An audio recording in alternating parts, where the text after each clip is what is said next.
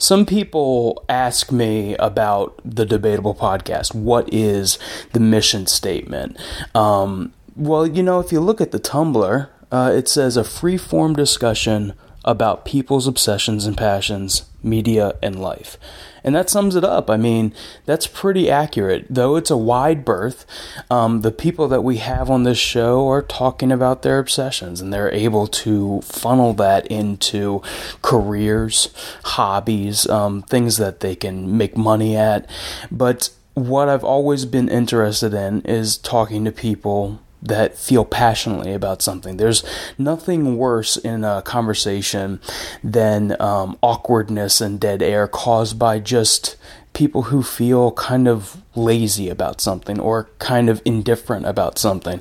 I never was attracted to making small talk or, or having conversations with people that um, I didn't feel like felt passionately about the, the things that they were talking about. They were just trying to fill in uh, dead air um, because they, they felt awkward. So, you know, when it comes to conversations and committing it to digital wax, as I, I've called it before, um, this this podcast medium. I need to talk to people who who can hold a conversation. Um, it can be as simple as a, a question, um, setting them off on a topic, and all of a sudden, um, you you key into that thing that they feel passionate about, and they can go, they can talk talk for an hour. They can talk for two hours.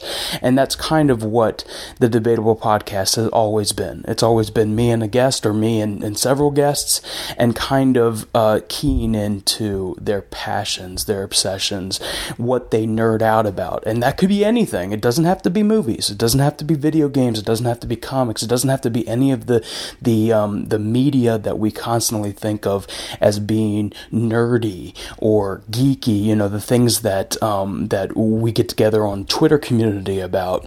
Um, I think that every person has the ability to have the thing that they nerd out about. It can be sports, it can be mainstream, but if you're passionate about it, that's that's the person that I want to talk to. So that is what the debatable podcast is. And today's episode is no different. I'm talking to Charles Ardai, who is a writer of uh, hardboiled fiction. He is the founder of Hard Case Crime. Um, and this was a lost debatable podcast. Um, we recorded it a year ago. I think it was in June of last year and I, I, lost it. I don't know where it went. It got wiped from the, my, my, recorder or it was on another hard drive. But much to my chagrin, I could never find it until um, maybe a few weeks ago. And uh, so excited to finally have this out in the world because we talk about such a, a, wide variety of things, not just writing, but just seeing behind the uh, the curtain on how Hard Case Crime came together, uh, what Charles has done in in so many different facets of his life, and there's a lot of engaging, wonderful stuff to uh, to expose uh, the the debatable uh, listeners to. So I'm really looking forward to that. I hope that you enjoyed this episode, as um, you know recording it, I, I, I, couldn't wait to have it out. And then when uh, it went missing, I, I, was I was depressed for months. I guarantee you. But uh, I'm so elated to finally have it out there. So I really hope you you appreciate it, enjoy it, and um, we got new debatable interviews on the calendar. So more new episodes coming soon. I hope you enjoy those as well.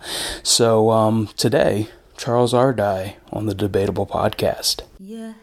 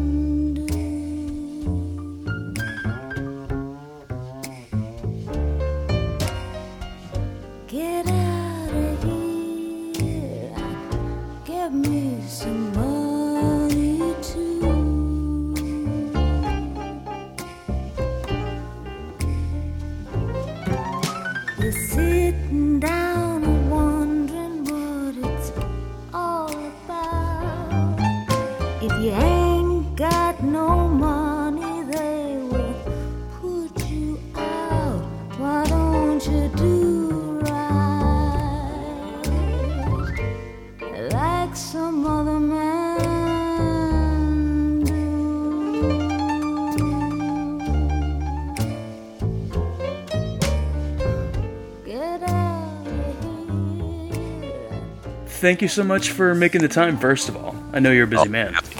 Nonsense. I am delighted to do this. on uh, on the show, uh, I've had quite a few writers and, and people that I, I really admire, uh, from uh, you know novelists to screenwriters, uh, producers, and um, you know I'm obviously very interested in your work. I'm a big fan of hard-boiled fiction. Uh, I, I was a big big fan of uh, the Nice Guys movie and the no- novelization you did. So I, as soon as the novelization came out, actually I had put two and two together that you were involved in the project, and I was like is the perfect meeting of all, of all the things that I enjoy. So You know, I, I felt the same way when um, when I heard about the Nice Guys project. The chance to work on it hadn't even occurred to me, and uh, later I heard that Shane Black, who had been a friend of Hard Case Crime for about six or seven years since we started publishing, uh, working on a book by Brett Halliday, who's a, a writer he really likes.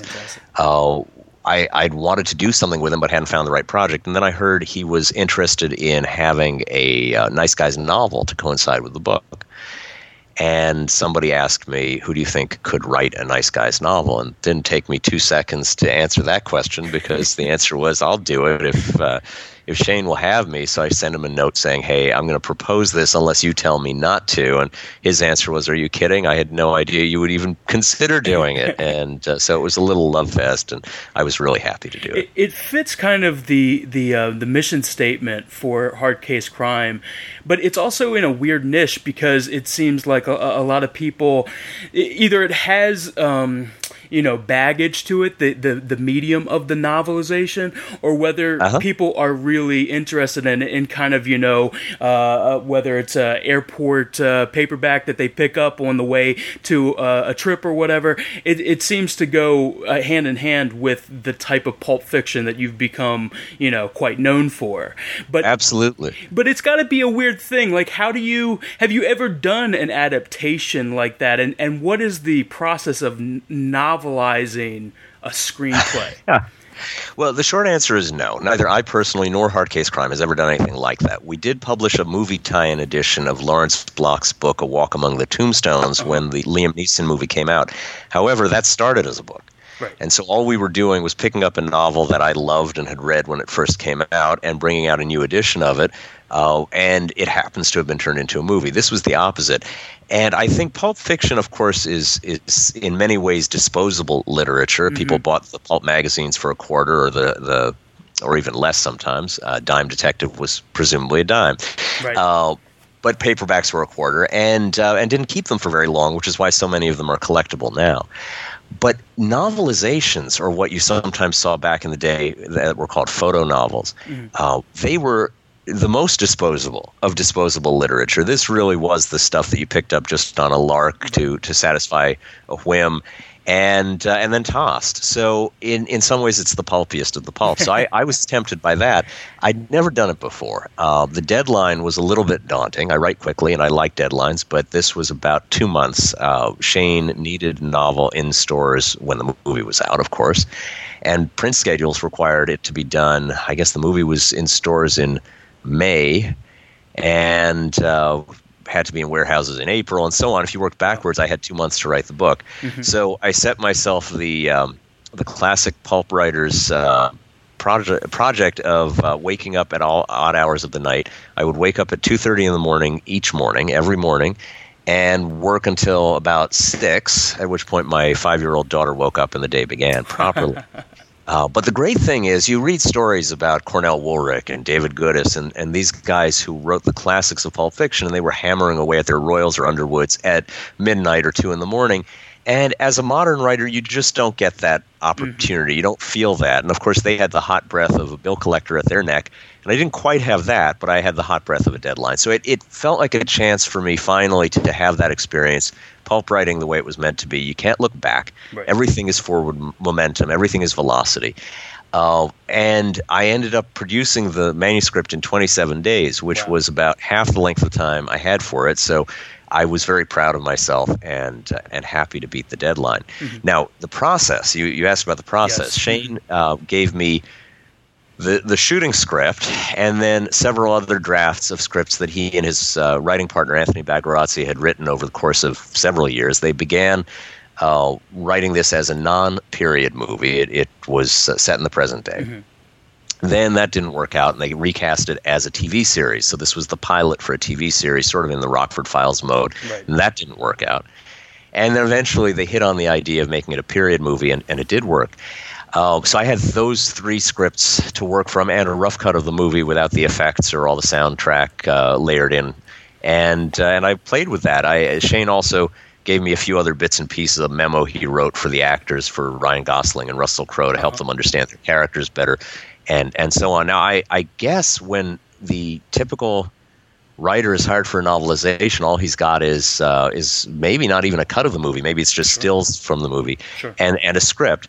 Uh, and so I felt lucky that I had a personal relationship with the with the writer and director, and I could shoot him an email saying, "Hey, in this scene, I was a little confused. Ryan Gosling says such and such, and I don't know what's really going on in his head. What do you think's going on in his head?" And he could answer, "Well, I'm not sure either, but I think it's more like this than like that." Right. And uh, so that that dialogue, I, I think was it was certainly made it a more fun project for me, and and uh, hopefully got it the final result closer to what Shane had in his uh, head to begin with. Was there a memo at all about what type of material that wasn't in the movie could be included? Was there anything that um, that that's in the novel that might have been from an earlier draft that's not in the shooting script? Um, no and yes. There was no memo. In fact, Shane did the opposite. He said, "Don't feel you have to be bound by the book. This doesn't have to be a slavish re- representation of the of the events of the movie.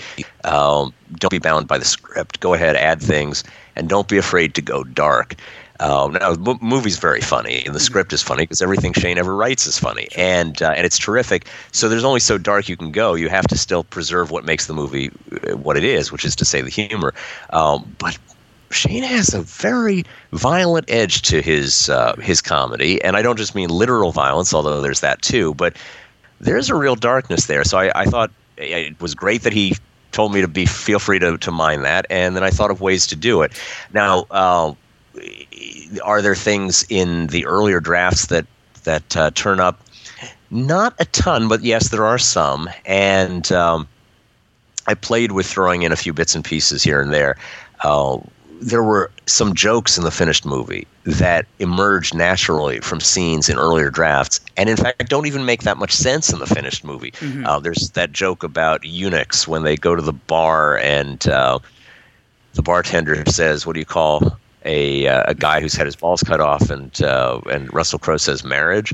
And then they talk about uh, about eunuchs. This guy has bodyguards who are eunuchs. Why in the world would he have bodyguards who are eunuchs? That makes no sense. He's a porn movie producer. Right. It doesn't make any sense. Well, in an earlier draft, there was some Middle Eastern sheikh, and his bodyguards were eunuchs.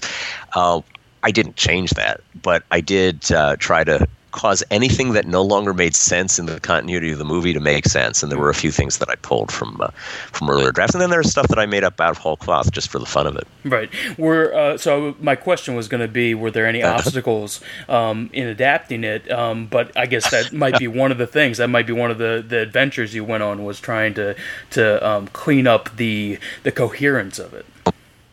Yeah, I, it was a very good script, and you know, in a twisty mystery plot like this, it's easy to go wrong, and Shane really didn't. The plot worked fine, but there were little things. For example, there's a scene toward the end, without spoiling anything, where one of the uh, villain's henchmen uh, is trying to get a, a roll of film. And the climax of the movie is all about chasing that roll of film. And at one point, one of the bad guys calls another of the bad guys and says, Go get it. And the bad guy receiving that order says, I'm on my way.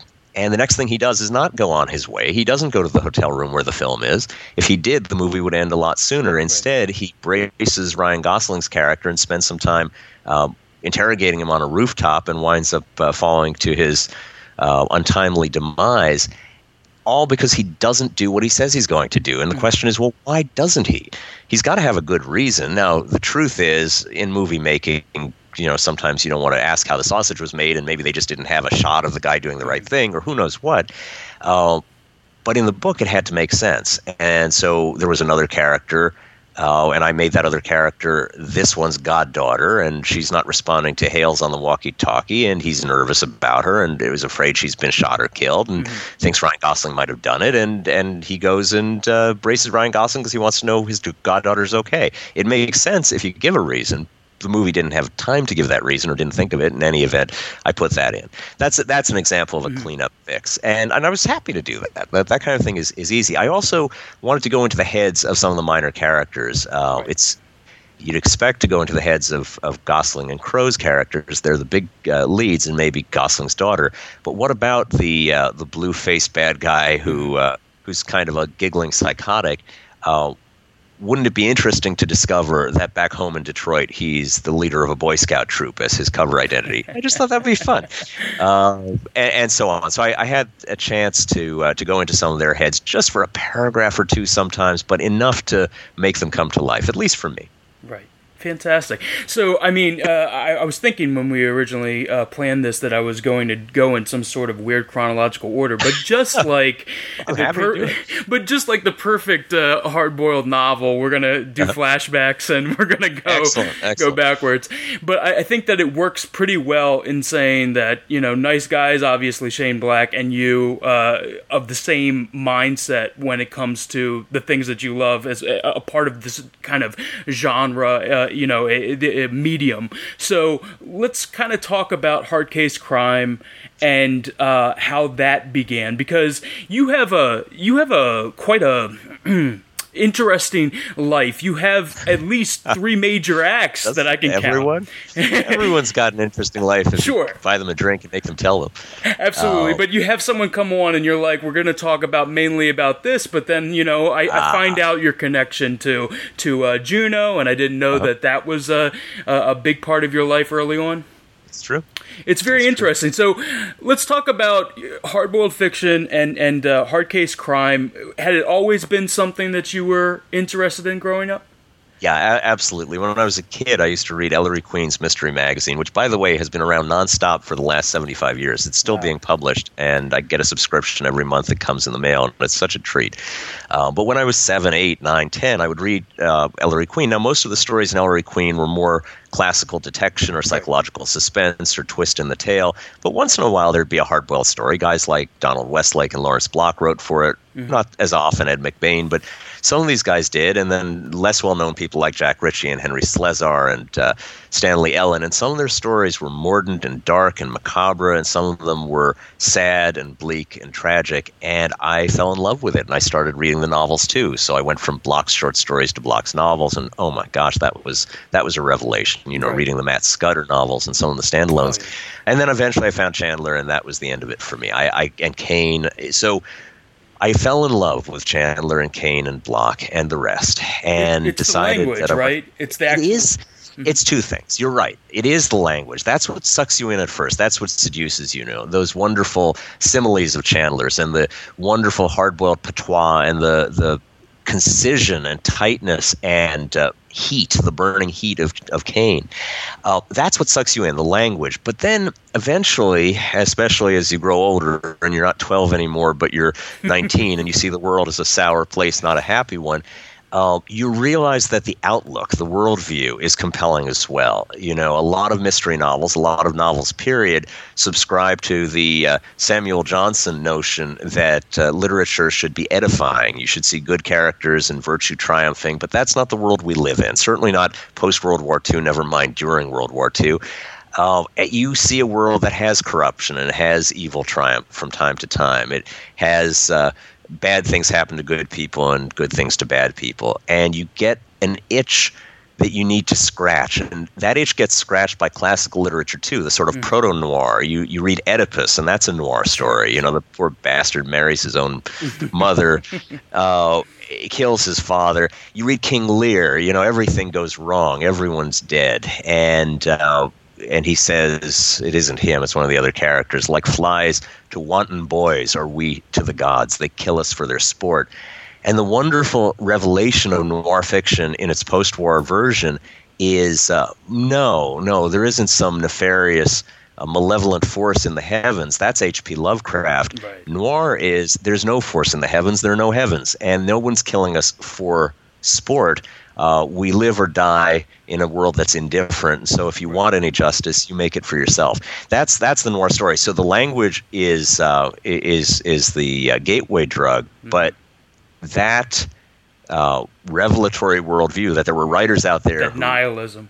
The nihilism was Yeah. very, very powerful for me, especially at that age. You know, I, I think as I get older, I mellow a little, but then again, I don't have Cornell Woolrich's life. I, I, you know, I don't have a gangrenous leg and a dead mother and live in a hotel room and, Right. uh, you know, closeted homosexual who hates himself for it. I, I don't have that that level of misery, but I sure love reading the man's books. Right. And uh, anyway, that's that's where my love of noir originally came from. Uh, I also loved writing, and so it was natural that at some point I'd start writing. And I, I wrote all sorts of things. I started as a teenager writing video game reviews for magazines, and that was a lot of fun. Can't be too uh, noirish there. um, when I started writing fiction. I, I submitted my first short story to Eleanor Sullivan, who was the editor of Ellery Queen, because I loved Ellery Queen, and miraculously she bought it. She then rewrote the story to within an inch of its life, which was not more than it deserved, and uh, it, it was uh, it deserved thorough rewriting if it deserved anything. You- what it really get- deserved was did- being thrown out. did you did you still get sole credit on it? I did get sole credited, which which was far too generous. Uh, she she did such a thorough edit, but it also introduced me to the world of editing, and, Right. and for that I'm forever grateful because what I turned into, you know, I've written five books, but I've edited more than a hundred. So she really. Uh, not only made me a better writer, she she turned me into the editor I am. Uh, anyway, I sold them the first three stories I wrote, and then another dozen or so to uh, the sister magazine, Alfred Hitchcock's mystery magazine. And I was a mystery writer. I, I thought if I was going to be anything, it would be a fantasy writer, a science fiction writer, because I, as a teenager, I loved uh, fantasy and science fiction. I Sure. never, never have been able to write that. Uh, but crime fiction, I had a, a kind of affinity for, so I, I wrote it. When did you send that uh, that story in? I was At 17 years old. It was published in the March 1988 issue of uh, Ellery Queen, at which point I was uh, 18, but I think I sold it when I was 17. I'm guessing. I wrote it when I was 17. It might have been right around my birthday. Uh, the cover model was Jake the Snake Roberts, a WWF uh, wrestling superstar. And what the hell he was doing on the cover of Ellery Queen, I honestly don't know. But uh, they didn't have much money and they didn't paint covers, so they got press, you know, free PR photos from anyone they could get and slapped them on the cover at the time. And Right. So I got to be in Jake the Snake Roberts' issue. So what was that? Uh, what was that trajectory like from seventeen year old on? yeah, you obviously like. It, it, what I'm trying to wrap my mind around is at what point does it does it uh, click in your head that you want to make a, a, an imprint? You want to make a label out of this, and were those were those books written prior to it? Like Little Girl Lost, or was Uh, no. that not until? No, I'll, I'll, I'll- I'll tell you that was contemporaneous with the decision to start Hard Case Crime. Gotcha. Uh, so, so Hard Case Crime came about in an odd way. Uh, I was running Juno. I started a company called Juno, which was an internet company, one of the early providers of free email, and in fact, very different from the others. So, Hotmail provides free email and Sure. Gmail provides free email, but you have to have internet access to use it. You have to Sure. go to their website. And if you don't have internet access, you can't get to their website. So, how are you supposed to use it? Juno was a different kind of idea. There, we said, we'll give you the internet access too, and we'll give you that for free too. All you have to have is a computer with a modem, and uh, you can dial in from anywhere in the world. Now, today people use their cable and they use uh, you know high speed access of other sorts. But back then, in the early '90s, dial up was what people used. So we said instead of paying America Online ten dollars a month, you can pay us nothing. How does that sound to you?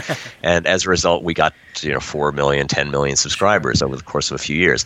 That preoccupied me. I did almost no writing during that period. I ran Juno for about seven years, but I worked with a, uh, a guy named Max Phillips, who was my art director, graphic designer.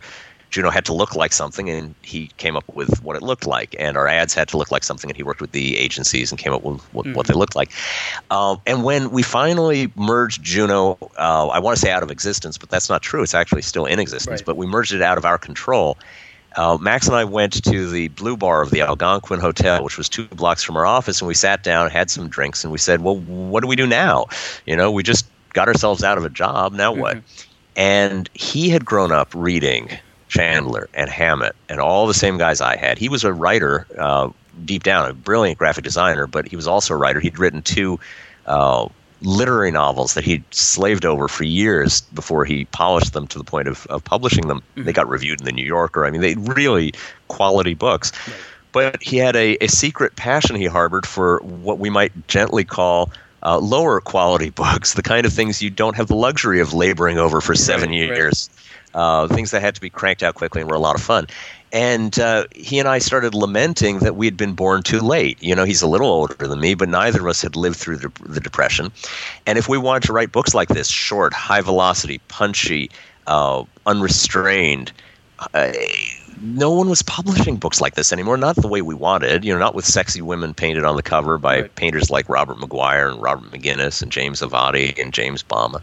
So how do we do that? And uh, and as we got progressively tipsier, at one point I said, you know what? Why don't we just do it ourselves? You know, we each write a book and we publish them ourselves in our own imprint. Let's revive the old gold medal imprint. That was the gold standard back in the day. They were the first publisher of original paperbacks. Before that, paperbacks were all reprints of earlier hardcovers. And they said, let's do original books in paperback. And they did all the great ones uh, John D. MacDonald and Peter Rabe and all these guys. And uh, we said, you know what? Gold medal's probably owned by someone else, but why don't we uh, why don't we start our own imprint? And that was where it ought to have ended. Frankly, I thought it was a fun idea, but I was drunk. and then two weeks later, Max came to me and showed me some covers he'd mocked up, and they were gorgeous. You know what they look like? They look like our covers. And he said, you know, I just couldn't get this idea out of my head what would you think if we did a line of books and it looked like this? And my answer was, it, it looks fantastic. And, and now that you've shown me what it looks like, I can't not do it. So I did the editorial part. I put to, I went to my bookshelves and I pulled down books I loved that no one had read in 50 years, and uh, I made a list of old books that had been forgotten, were out of print, and sometimes were by big name authors. And uh, and then I thought maybe we could get the rights to reprint. And I said, you know what, Max, let's uh, you and I we started this whole thing because we wanted to write a book, a piece. Uh, let's do that. You write the first original novel for the line. I'll write the second, and I'll fill in around it with um, with reprints. So every month we'll do one reprint and one original. Nice. So that gets us the first uh, four titles, two reprints and our two originals, and then I'll, I'll find some writer who's alive who's willing to write us a book. Why the hell not? Somebody's got to be willing to do it. And we went, and I knocked on doors for for th- close to three years. So the, the the drinking night at the Algonquin was the winter of 2001. Wow. We finally signed a contract with a publisher to put the books out in I think August of 2003. So for two years, I went door to door, literally knocking on doors in New York publishing houses. It helps to be living in New York City. It makes it easier. yeah, you can walk places, but and I knocked door on doors, and, and everyone we met was both encouraging and discouraging. They said, "You're right. These covers look gorgeous. They're fantastic. I love it." But this is a niche product. You know, you go to a big publishing house and they want to sell a million copies of something, and they said, "Well, how many how many collectors of this old stuff are out there? How many fans of this kind of thing are out there? Maybe a few thousand. So we sell a few thousand copies of a book. It's not enough to pay for for the project." And then finally, we happened upon a company that doesn't exist anymore, but did then, called Dorchester Publishing. Mm-hmm. And they were the last remaining, one of the two last remaining independent paperback publishers. All the others had been eaten up, gobbled up by big conglomerates, but there was them and there was Kensington. Uh, and they had romance. They had westerns, of all things. Nobody buys westerns anymore, but they published them. They had horror.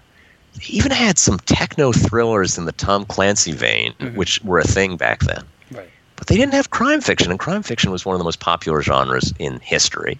They didn't have it, so I, I called them up and I said, uh, Max Phillips and I know everything there is to know about crime fiction, going back 50 years, 80 years. Uh, but we don't know how to print books, and we don't know how to get them into stores. And you know everything there is to know about printing books and getting them into stores. And let's partner. Let's do this together. We'll do everything up to the point where you can push a button and print the books, and you'll do everything from that point on. And their first answer was, "Well, what do we need you for? You know, if we want to start a crime line, we just start a Right. crime line." And I said, "Well, it might or might not be as good as what we deliver. I don't know, but we're going to do it for free. You don't have to pay anyone. if you want to hire someone to do it, you've got to pay them. Uh, we'll do it and not get paid a penny for it up front. Uh, and then you'll just, you know, pay us a percentage of, of what we do. Well, that didn't end up being the deal we struck with them, but it appealed to them, and that got us in the door. Right. And uh, we signed a contract in 2003. Our first books came out a year later, which is fairly standard. It takes about a year from signing a contract to having books on shelves, September 2004. And uh, Max had written a book called Fade to Blonde. That was his first dummy cover. It was called Fade to Blonde. Where did that come from? I have no idea. He just had to have a title. He made up a title, Fade to Blonde, Right. and a, a fake name for the author, Forrest DeVoe Jr. And then he sat down and he said he thought, well, what would a book called Fade to Blonde be about? Obviously, it would be set in the movie business. Fade to black is the phrase, fade to blonde. So there's got to be a blonde in it. And he started puttering around. And 30 days later, 60 days later, he had a book written, which was about seven years less time than he put into any of his other books. Right, right. And he had fun writing it, more fun, he told me, than any other book he ever wrote. And that book, although his other books are, are possibly not even in print anymore, that book is still in print, still sells every month. Uh, it won the Shamus Award for Best uh, Paperback Private Eye Novel of the Year. And it's a really good book. It, it has some wonderful Chandler like writing in it. Uh, and it, it's it's terrific. That was our first original novel, and then It's pretty Go ahead. interesting. It's pretty interesting in this milieu, you know, because we're talking about something that is niche and that people would get. Um, you know, I, I know that you do offer uh, a Kindle version of a lot of your books because uh, I mean, do now obvious- 'cause people want it, but Right. it's not because we want to do it. Exactly right. It's part of this, you know, techno- uh, technological, you know, uh, uh, um, uh, undertaking that a lot of people do. They get a Kindle instead of these paperbacks. But these paperbacks are the are the thing, you know. And it's interesting That's to me that it, it can't be that atypical that a lot of these uh, these pulp fiction writers, uh, when you're you know writing, getting paid per word and everything, and uh, you you probably are working backwards from a title and and blowing out a story from that. from cover art too. You know, in the old Right. days, the pulps would they'd commission covers from painters or just buy ready-made art, and then they'd go to an author and they'd say, "Write me a story that fits this cover." And it didn't always fit very well, but that's okay. Nobody Right. cared. Um, now it's it's easier when you've got a pulp that has six or seven stories in the issue and nobody knows which story the cover's Right. supposed to go with, so you can get away with murder. If there's a paperback, there's only one story, so it kind of has to fit. But one of our goals when we started, uh, Max and I said, you know, we want deliberately want to fit the old pulp tradition. We want our covers to not match the interiors. So Right. we talked about maybe having a redhead on the cover of Fade to Blonde. We didn't go that far. She's she's blonde, but we have deliberately gone out of our way to have the covers not perfectly match what they're illustrating just because that's part of the classic tradition. And what we're doing as you say exactly is resurrecting not just a style of writing or even a style of art. We are doing those things, but we're re- resurrecting a physical artifact, an actual mm-hmm. object. We want the books to feel like they felt in the old day. We even at one point looked into tipping the page edges in red, yellow, and blue ink because that's what they did in the old day. But it's not considered ecologically safe anymore. The machines to do it barely exist anymore, and we finally dropped that idea. Uh, we also dropped the idea of charging only 25 cents for a book, but, uh, we tried to keep the dimensions as close as possible. now, in recent years, we've switched to the larger format just because, uh, eh, for various distribution reasons, Right. it's it's feasible that way. But um, There's still but the first 66 we did small. It's it's really exciting uh, for those who, who haven't had the experience of going into like a used bookstore and finding one of these old paperbacks all and great the the yellow the yellowed pages and just Yep. you know smelling it and knowing that there's history there. This cheap little artifact that actually has a lot of value if you really think about it. Um, let me ask you something about the cover designs because they are beautiful and they're something that that uh, that a lot of people admire, especially of a hard case crime. Um, but are they like are they direct homages to the covers of books, or are they to It's paintings, pop culture? No, no, there- none of our books are deliberately, at least, homages to anything. Uh, they're original paintings produced at rapid speed by phenomenally gifted painters. Uh, we don't say we want this one to look like, you know, Venus uh, by Botticelli. We're not trying to do visual puns. In fact, we're deliberately trying not to. We don't want anything to come across as spoofy or air quoted or Yep. bracketed. When people do pulp uh, covers, and they do sometimes. There was a line of James Bond reprints that had pulpy covers by Richie Fahey. Owen Smith gets work from time to time doing pulpy covers, and his work's beautiful, but it it's not true to the period. It's Owen Smith, and Richie Fahey is Richie Fahey. No one looking at those covers would mistake them for an actual cover from 53 or 47. What we wanted was was books that would make someone who was alive then do a double take. And our proudest moment was when we got a note from Mickey Spillane saying, you know, if I hadn't checked the copyright date, I would have thought those actually were old covers that you picked up old art. Not one of our uh, covers is actual old art, although this month we're publishing a book for the first time, a, a book called Soho Sins, which, by the way, is possibly my favorite book we've published. It's really terrific. Uh, and it's got a cover by Robert Maguire. Now, Robert Maguire is dead. He's been dead since very early on in our, our history. I talked to him uh, about doing a cover for us back in 2003, but I believe he died in 2004, just as our first books were coming out. Right. I may have the exact year wrong, but in any event, he told me he couldn't paint anymore. He just wasn't in good enough health. But I wanted to have a Maguire cover. He was one of the great geniuses, and I got in touch with his daughter, and his daughter found a preliminary uh, sketch he did, color, that was never published anywhere, as far as she can tell. And uh, she gave us permission to use that. So this book, Soho Sins, is the first time we're using an old cover, uh, an old painting. But every other book, uh, and that's just as a tribute to Maguire, but every other book has had an original cover painted deliberately in the old style and not referencing anything else. We don't want to, you know, jab an elbow in the reader's ribs and say, "Hey, isn't this old timey stuff funny? Isn't it cool? Isn't You're it not cute?" doing it ironically. That's the thing. We're not doing it ironically. We want it to actually look like the real thing. Right. And then if somebody else wants to think it's ironic, let them think that. But it's not because we want it. How much of a um, percentage are your your acquisitions, your reprints? Uh, it's interesting. Early on, it was probably two thirds reprints and one third new, and now it's probably the reverse. And the reason for that is when we were starting out, nobody knew who we are, so we're uh, nobody knew who we were. So uh, agents didn't know to submit manuscripts to us. Authors didn't know why they should submit to us. Uh, we didn't pay well and we don't pay well, but at least now we have a history and a track Right. record of winning awards and getting written about, and authors know our covers and they want to be part of what we're doing.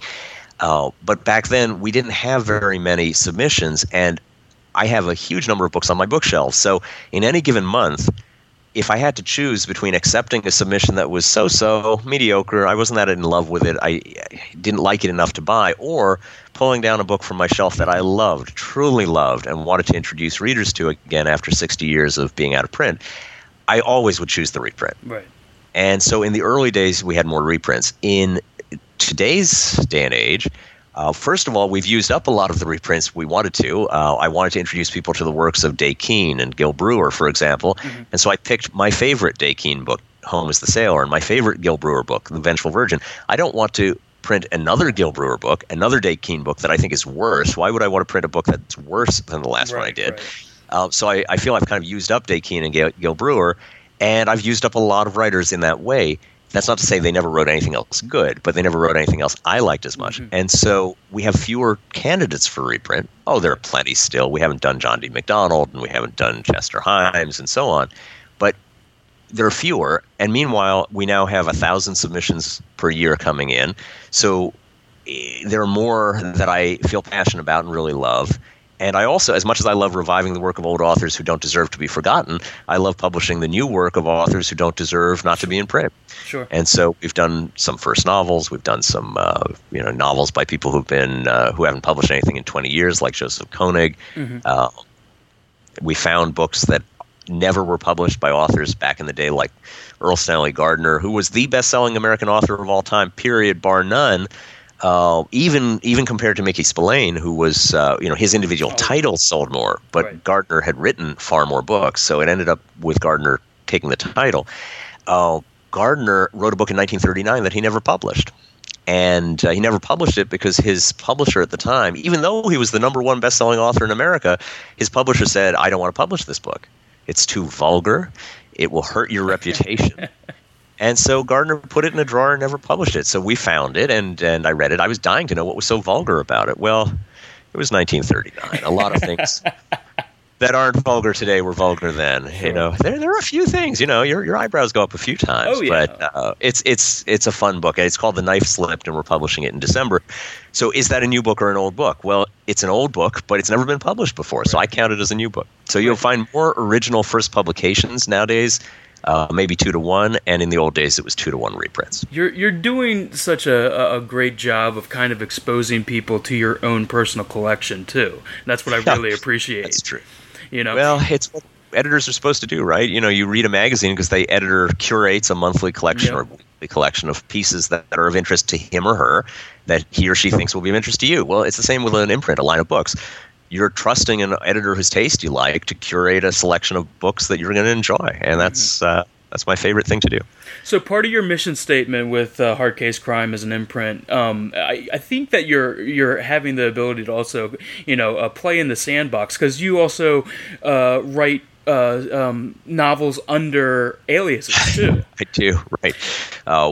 One of them is Richard Alias, which is an anagram of my real name. I thought it would just be fun. You know, guys like Ed McBain and Lawrence Block and Donald Westlake uh, all wrote under fake names, often because in a single issue of a pulp magazine, you might have two or three McBain stories, and you couldn't have the name McBain show up three times on the table of contents. It's just embarrassing.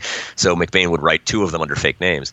Actually, McBain itself was a fake name. His real name was Salvatore Lombino, but uh, he changed it formally to Evan Hunter. He wrote as Richard Marsten. Block wrote as Alan Marshall and Sheldon Lord and uh, Chip Kavanaugh and so on. In any event, I thought I, I'd try it under a pseudonym too. And I also thought it might be good to keep my editing hat separate from my writing hat. It just seemed improper somehow for an editor to buy his own books. But then when the books started getting nominated for awards, I didn't feel so bad about it anymore. but um, so yeah, I wrote the first two books I wrote for the line were as Richard Alias. That was Little Girl Lost and Songs of Innocence. Right. And then I wrote one under my real name, our 50th book, which is about the editor of Hard Case Crime. So I thought, okay, I can do that one under my real name. That was 50 to 1, as by Charles Ardai. and, uh, and then uh, this one, The Nice Guys, I put under my real name too. Uh, so that's four books, and I've written a fifth novel that's not for hard case crime, for the sister line of uh, sort of pulp adventure novels, right. not crime novels, sort of in the Indiana Jones vein. Uh, and I wrote that under the name Gabriel Hunt, uh, which has sort of a funny story attached to it too. Oh, in what in what way? I thought it would be fun to do pulp adventure. It turned out there's barely any audience for that. People still read crime novels, but nobody reads uh, right, right. Doc Savage. Nobody reads uh, H. Rider Haggard. Nobody reads Indiana Jones books. Frankly, uh, that's a great brand. Everyone loves Indiana Jones movies, but when the books came out, you know, there have been a hundred Star Wars novels. There probably have been two hundred Star Wars novels. How many Indiana Jones novels have there been? A dozen. Sure. It, the line keeps getting shut down because no one buys them. But I tried it, and so I thought to make this easier, I'm going to do a line of six books about this character named Gabriel Hunt who is this globe-trotting adventurer who finds lost civilizations and lost treasures and saves damsels in distress. And by the way, he's a little bit of a Bruce Wayne type because he's got a hundred million dollar fortune. That's the character. But to make sure that the books all get shelved side by side on the bookshelves in stores, let's use the name Gabriel Hunt for the author as well. Let's do this like the Hardy Boys books, where uh, all of the books were written by different people, but they were published as by Franklin W. Dixon, who didn't exist. Right. But that got the books shelved together. So we had a series of six books sh- written by uh, Gabriel Hunt. The character was Gabriel Hunt. The character was obviously complete fantasy. There is no you know billionaire rich guy who flies around the world on a private jet and goes you know punching uh, Nazi uh, cave women under the Arctic ice. That doesn't happen. But when I went to Hollywood to try to pitch the series of books to um, uh, to Hollywood for the movies, which by the way didn't work, but at least not yet. But uh, I was sitting in the production offices of a major producer who's made many famous movies recently too. I won't give his name because it would be embarrassing. Uh, and his head of production came out, and I was sitting in the lobby waiting for him, and he was apparently very excited about uh, the Gabriel Hunt books, and he came out and he saw me sitting there, and I stood up and shook my hand, his hand, and said, uh, "I'm Charles Ardai," and he looked around the room disappointed that I was the only one there, and he said, "Oh, uh, Mr. Hunt couldn't make it." and I just didn't know what to say at that point. I, I just like, no, Mr. Hunt couldn't make it. He's a fictional character, and uh, you know, Indiana Jones couldn't make it either, and, and neither could Batman. Uh, but I didn't say any of those things. But in the end, he, he didn't buy the books. It'd be great if, if, if Mr. Hunt could have made it. I'm sure he'd have made a better presentation than I did.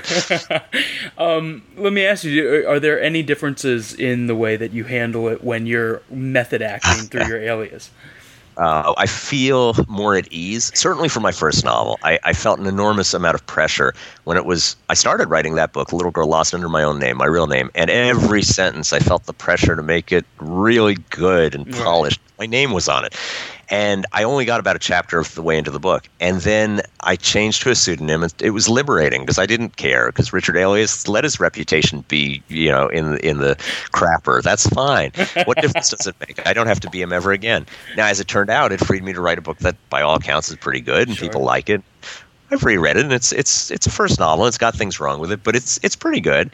But I don't know that I could ever have written it under my real name. You know, now that I've got five books under my belt, I probably could without too much inhibition. But that first one, I was very inhibited, mm-hmm. and uh, I also worked in you know two ex girlfriends into the book, and if it's my real name, maybe they'll notice it. Right, right. And you know, I, it it definitely is freeing to work under a fake name. Absolutely. So, also with all of this, you know, as your imprint becomes more well known, like you said, there are people that you eventually get um, their their work, you know, their c- contemporary work working with you. Uh, for instance, like Block, and for instance, uh, Stephen King, which is pretty Oh, amazing. It, it was very, very much so. You know, I, I approached Stephen King, who I did not know, who did not know me, who owed me nothing.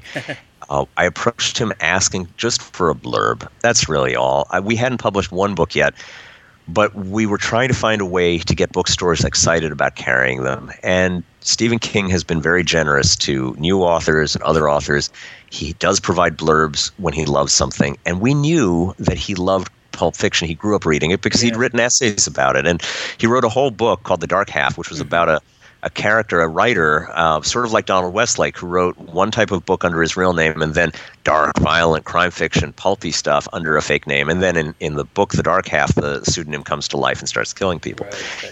And so I knew Stephen King liked this stuff, and I uh, found the name of his accountant. Don't ask me why his accountant, but that's what I found. And he happened to have an office on Park Avenue, and I happened to live in New York, so I just put together a package of stuff showing what Max's covers would look like and some of the authors we were going to publish. And, and I took it down to the accountant. and I said, Listen, you don't owe me any favors, but could you please get this to Stephen King? I think he's really going to like it.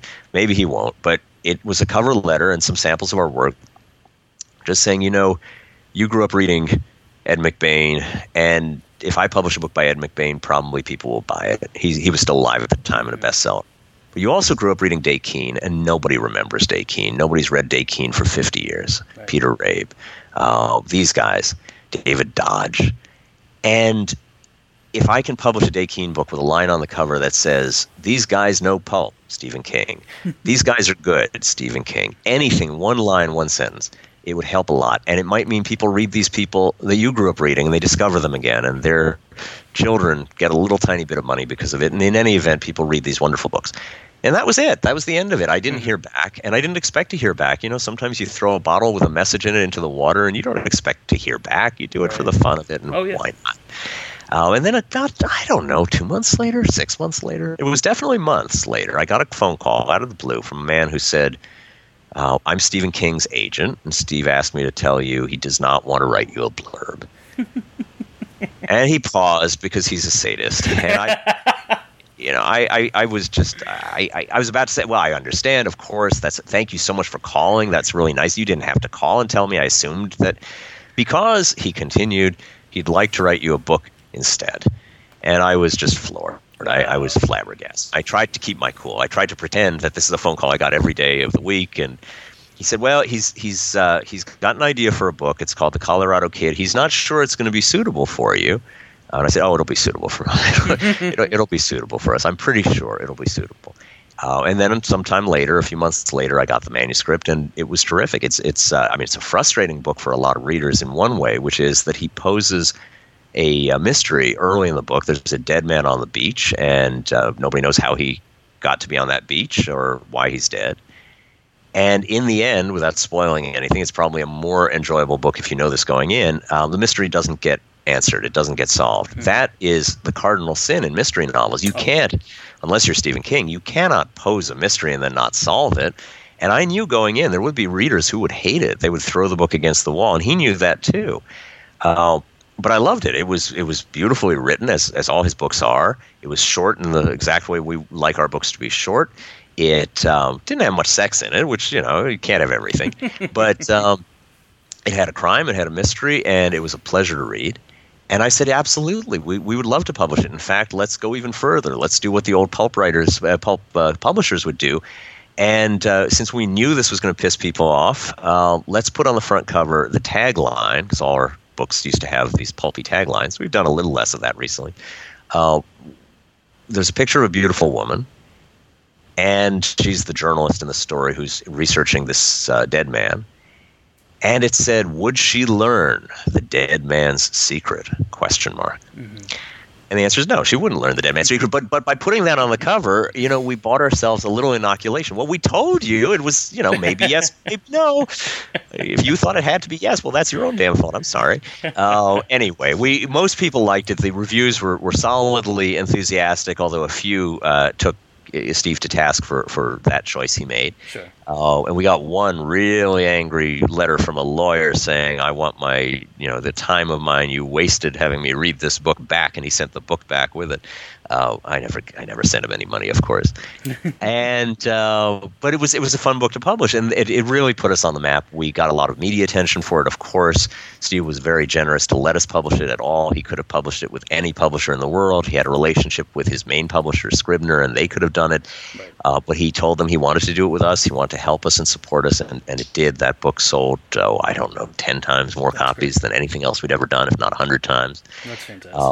And uh, and then eight years later, he did it again. I got another call from his agent saying, "Hey, Steve just finished writing something he thought might fit in Hard Case Crime. Would you like to take a look at it?" Yes, I said, I would love to take a look at it. And that one was even better. That was Joyland, which is, by all accounts, one of his very best books. That got 100% positive reviews. Literally, I don't think there was one negative review, and, and rightly so. It's, it's a heartbreaking book. I was literally in tears on the last page. I think all readers pretty much are. Uh, and it's got a serial killer in it. It's, it's a. It's a crime story. It's a coming of age story. It's beautiful, and uh, and I was thrilled to publish that one. Uh, needless to say, I was thrilled to publish that one too. I, I will basically, you know, I'll do anything with the man. I also just like him personally. He's a very, very nice, very generous, very kind man, and uh, it's not like we, you know, hang out barbecuing together. He he lives uh, all the way up in Maine, and I'm in Manhattan. But we've had a chance to see each other a few times, and he he's been very, very kind. Uh, he, he came to New York when I won the Ellery Queen Award. He surprised me by showing up in New York to present it to me, and uh, I, you know that was that was above and beyond the call. I admire his uh, his honesty. You know, he doesn't bullshit. Very honest, Yeah. yes. Um, so, how involved were you uh, with with Haven? Because there was a a, a TV show. Yes, based on the adaptation. Colorado Kid. Well, I was I was very involved. I was one of the producers on the show, although uh, described as a consulting producer rather than whatever other types that you know, associate Sure, producer, executive producer, whatever kind. So what what is a consulting producer? I read all the scripts, I consulted on them, I tried to improve them uh, when they needed it. You know, I mean, if, if many of the scripts were just fine without my input, but I, I was able to improve them in some cases. I wrote a couple of scripts for the show myself. I came up with stories for episodes that I didn't write. Uh, and I went on set and, and worked with the actors and, and did all the things that, that a producer does. It was a tremendous experience for me. I really enjoyed doing it. I enjoyed going to LA, even though LA is not my favorite city. but at the start of each season, to kick off the writers' room and, and work with uh, with Sam and Jim, who were the writers that actually created the characters for the show, uh, and Matt McGuinness, who was the showrunner for the later seasons, who were all really a pleasure. And they gave me such an education in the film world that I didn't have. You know, I, I grew up in books, I grew up in magazines. I didn't know the first thing about film or television, and they taught me uh, everything I know, which is not the same as everything they know. They know far more than I ever will. Uh, but they let this you know, I still think of myself as a kid. It's funny. I'm in my 40s now. I'm almost 50, but I still think of myself as this kid from New York. And I would hang around the set and I would hang around the, the writer's room and think of myself as this kid because my image of myself was formed when I was 13 years old and walking into magazine offices and trying not to get thrown out. Uh, this this image that you form of yourself young, it's hard to dislodge. Um, but anyway, I, I I did do that work on on Haven, and the whole show came about in part because I, I met with a guy named Adam Fratto, who now works as part of the New Zealand empire of Weta and Peter Jackson Nice, and nice. some related people.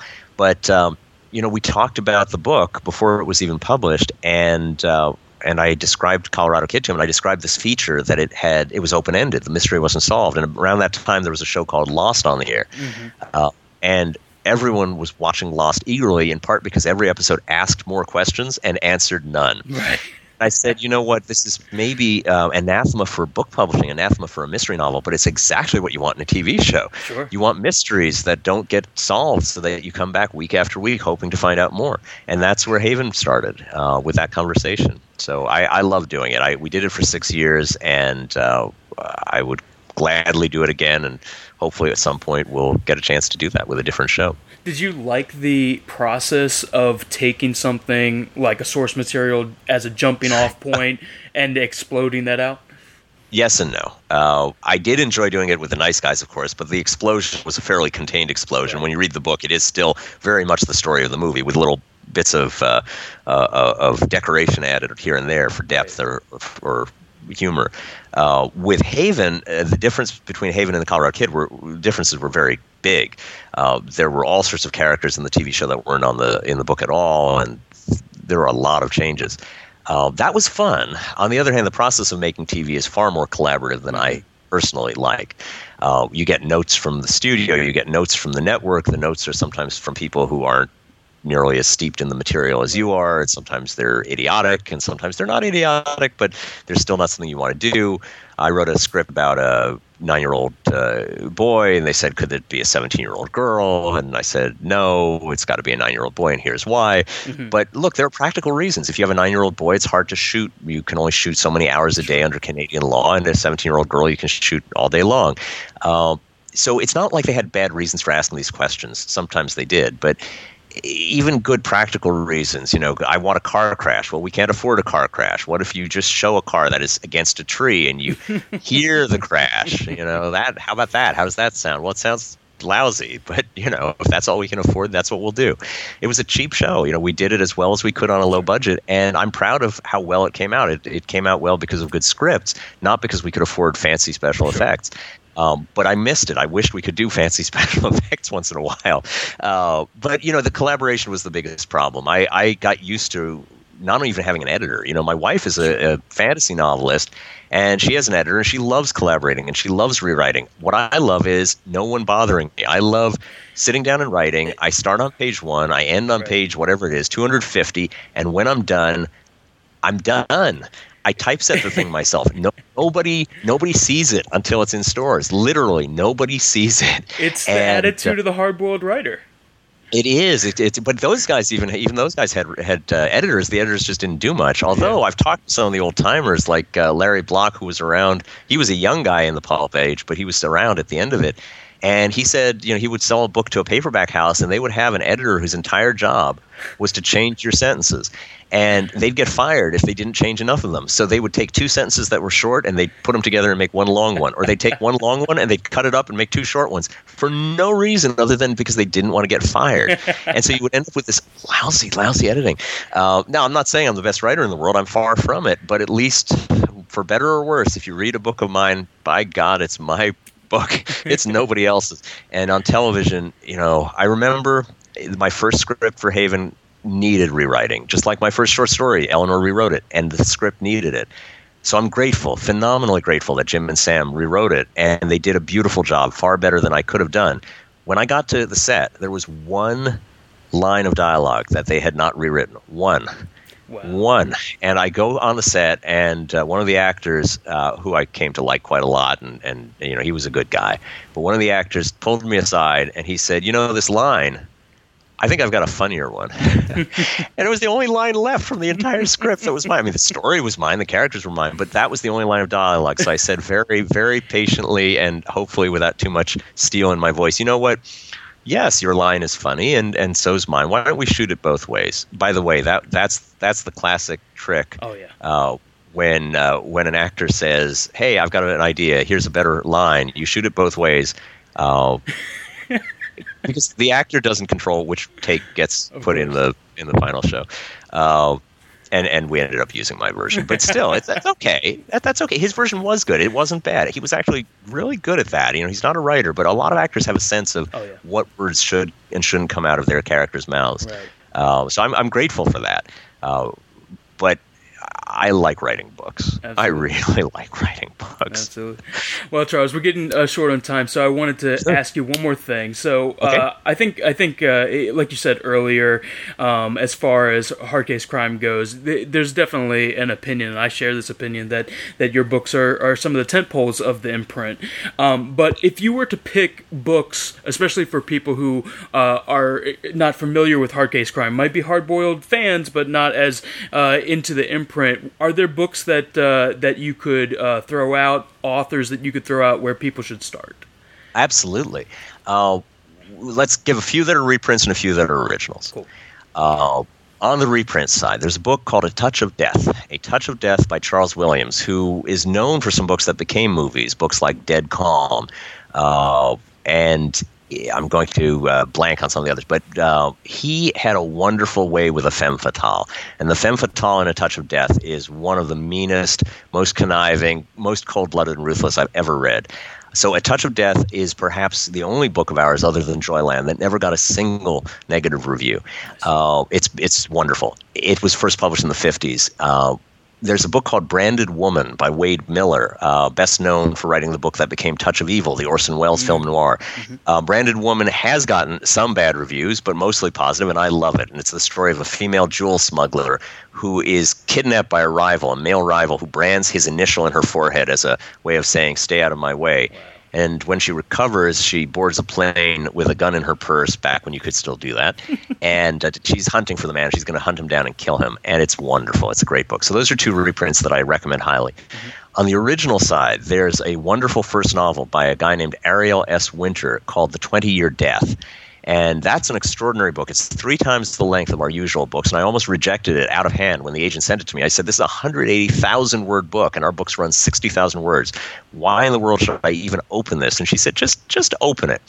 And I opened it, and the first 60,000 words read like a paperback by George Simenon, suspiciously, weirdly, as if it was a book by George Simenon. And I kept reading, and the second 60,000 words read suspiciously like a book by Raymond Chandler. that Raymond Chandler never wrote. And the third 60,000 words read like a book by, uh, by uh, Jim Thompson.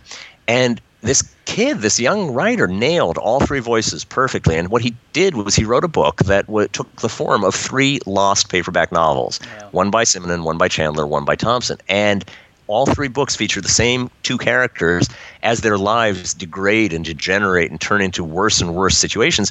And uh, it's told in, in uh, decade increments. So the first book is set in the 30s, second in the 40s, second in the third in the 50s, and uh, it's just a brilliant, brilliant tour de force. So that's one that that I recommend. And then the book coming out this month, which by the way, of the three uh, of the four that I'm naming, uh, this is the easiest to find because in two weeks, you'll be able to find it in every Barnes and Noble at the front of the store. Soho Sins is written by it's a first novel again by a guy named Richard Vine, Oh, and it's beautiful. It's stunning. It's a crime novel set in the art world around the turn of the century, meaning the turn of the, the of this last century. So Sinatra is dead, but the Twin Towers are still standing. That mm-hmm. places it somewhere around 1999. Sure. And uh, there's an art collector and his wife, and the wife is dead, uh, shot to death brutally. And the collector goes into uh, a police station and says, "I believe I just murdered my wife." But he was actually in California when she was shot. So what the hell's going on? Mm-hmm. And it's one of those books where the mystery itself is satisfying, but the language you talked about the the prose, the, the mm-hmm. style is the way into hardboiled writing. The language is so good that I would stop dead on page after page and just reread the sentence I just read thinking I just I didn't just read a sentence that good, did I? you know, I had to reread it because it was the, the, the the funny lines were that funny and the heartbreaking lines that heartbreaking. It was beautiful. So this, this guy Richard Vine is the managing editor. He has been for 28 years, the managing editor of a magazine called Art in America, which is a century old art publication in the fine arts world. So he really knows that world.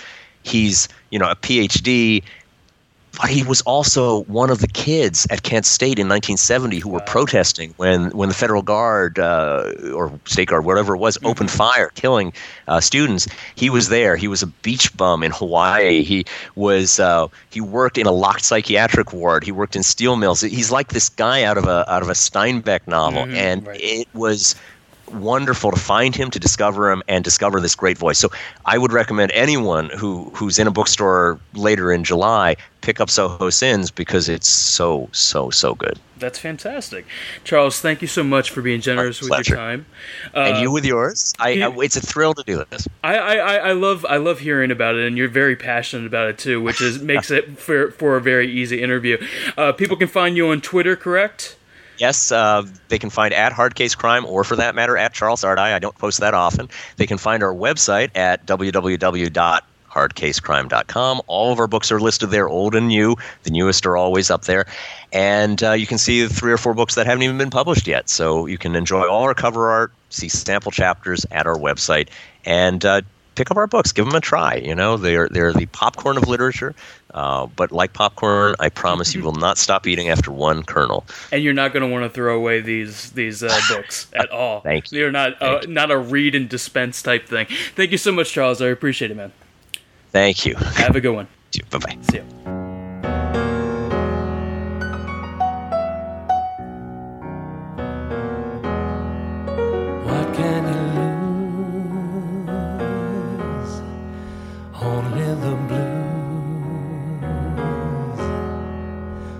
Keep concealing everything you're feeling.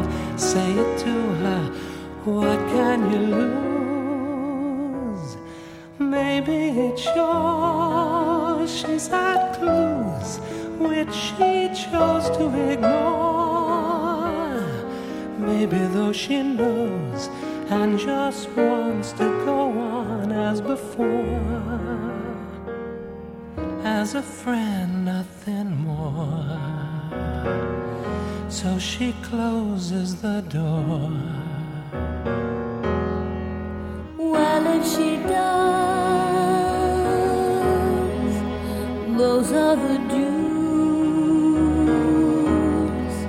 Once the words are spoken, something may be broken. Still, you love her. What can you lose?